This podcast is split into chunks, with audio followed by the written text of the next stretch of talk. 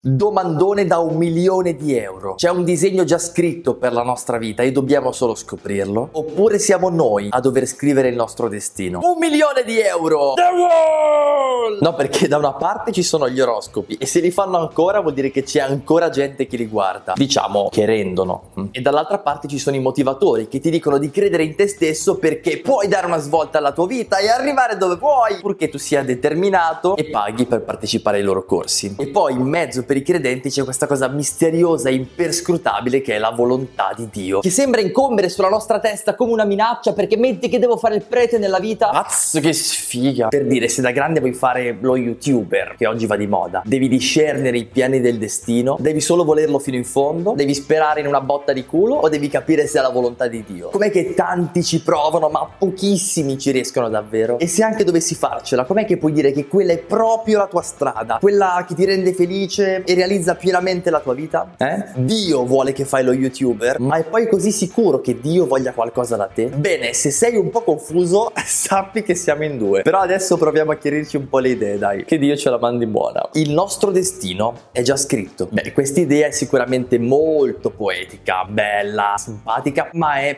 problematica. Che ne è della tua libertà? Se vivere significa eseguire un piano che qualcun altro ha già determinato, allora ciaone. E chi sarebbe questo misterioso artista? che compone questi disegni per noi? Se Dio è quello che da lassù muove i fili della storia come un burattinaio, allora questo Dio non è molto simpatico. Cos'è? È stronzo perché ti ha dato il ruolo dell'ausiliare del traffico e ti ha fatto nascere brutto. Cioè l'ha fatto apposta e tu te lo devi fare andare bene? Eh no, dai! Altri invece dicono che la vita è solo un caso. Allora, diciamo che è un caso se nasci con gli occhi azzurri o trovi 5 euro per strada. Sì, in realtà c'è un teorema delle probabilità che ti permette di spiegare queste cose, di dare una spiegazione spiegazione agli eventi, ma non puoi dire che la vita è un caso, che non c'è un'origine, un senso, uno scopo. O meglio, puoi dirlo se non lo trovi, ma per il semplice fatto di essere umani ci domandiamo sempre il perché di tutte le cose, siamo alla costante ricerca di un senso a quello che facciamo. Se un senso proprio non esiste, se non ha niente a che fare con noi, allora perché abbiamo bisogno di dare senso alla vita, mm, di narrarla, di spiegarla? Ok, se la vita non è un destino già segnato e non è un caso senza senso, che è, al di là di farti le pippe mentali con le questioni filosofiche, se vuoi trovare la tua strada concretamente, non è che c'è un altro modo, magari migliore, per intendere la vita? Oh! Tra il destino e il caos. Oh!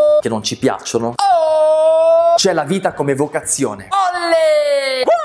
E vabbè, questo ci parla di vocazione perché è un prete. Col caspita, la vocazione non è una cosa che hanno i preti e le suore. Anzi, la vocazione non è proprio una cosa che si ha o non si ha. La vita è vocazione, è una chiamata. Chi sono chiamato ad essere? Che cosa sono chiamato a fare? Queste sono le domande più vere se vuoi trovare la tua strada, perché ti permettono di considerare che hai degli interlocutori con cui misurarti e allora diventa più facile venirne a capo. Quali sono dunque queste voci da ascoltare? La prima è quella di Dio. Tanti si tormentano perché non riescono a discernere la volontà di Dio sulla loro vita, oppure proprio non riescono ad ascoltarla.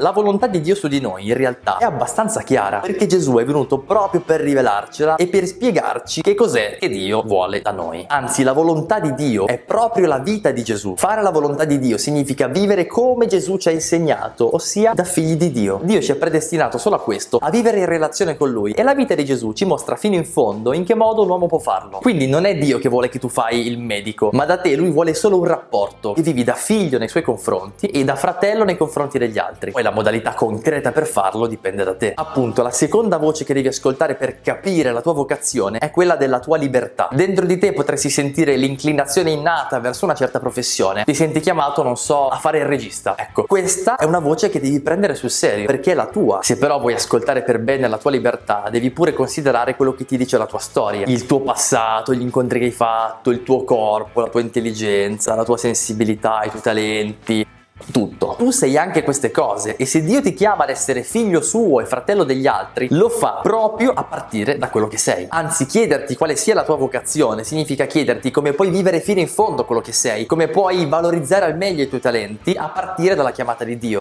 Infine, la terza voce da ascoltare è quella della realtà in cui sei inserito. Facci caso, la maggior parte delle cose della tua vita non le hai scelte tu. Non hai scelto tu di nascere in questo secolo e nella famiglia che ti è capitata. Non hai scelto tu di avere un corpo fatto così e di aver avuto quella malattia. Ok, queste situazioni che non hai scelto, in ogni caso ti dicono qualcosa, ti provocano a rispondere con la tua vita liberamente alla volontà di Dio. Come puoi stare dentro queste situazioni da figlio di Dio, con la tua storia, i tuoi talenti? Ad esempio, proprio dopo aver vissuto il dramma del coronavirus, uno può aver sentito dentro di sé la chiamata a fare l'infermiere. Ecco, questa sarà per lui la modalità storica e concreta di essere figlio di Dio, di essere uomo. Insomma, se vuoi trovare la tua strada, devi scoprire la tua vocazione e per farlo devi ascoltare la voce di Dio, quella della tua libertà e quella della realtà che ti circonda. Tutte e tre insieme, ovviamente. Quello che ne verrà fuori non sarà la ricetta della felicità che devi solo mettere in pratica. Sei tu a dover intrecciare queste voci e a trovare quel punto in cui ti senti interpellato maggiormente, quella provocazione a partire da cui sei disposto a sbilanciarti e a rispondere eccomi, se la vita mi parla così, io rispondo andando in questa direzione e quella sarà la tua strada, la tua reale possibilità di essere felice. Non la migliore in assoluto forse, ma chi se ne frega, perché ti basta rispondere alla tua vocazione per dare senso alla tua vita.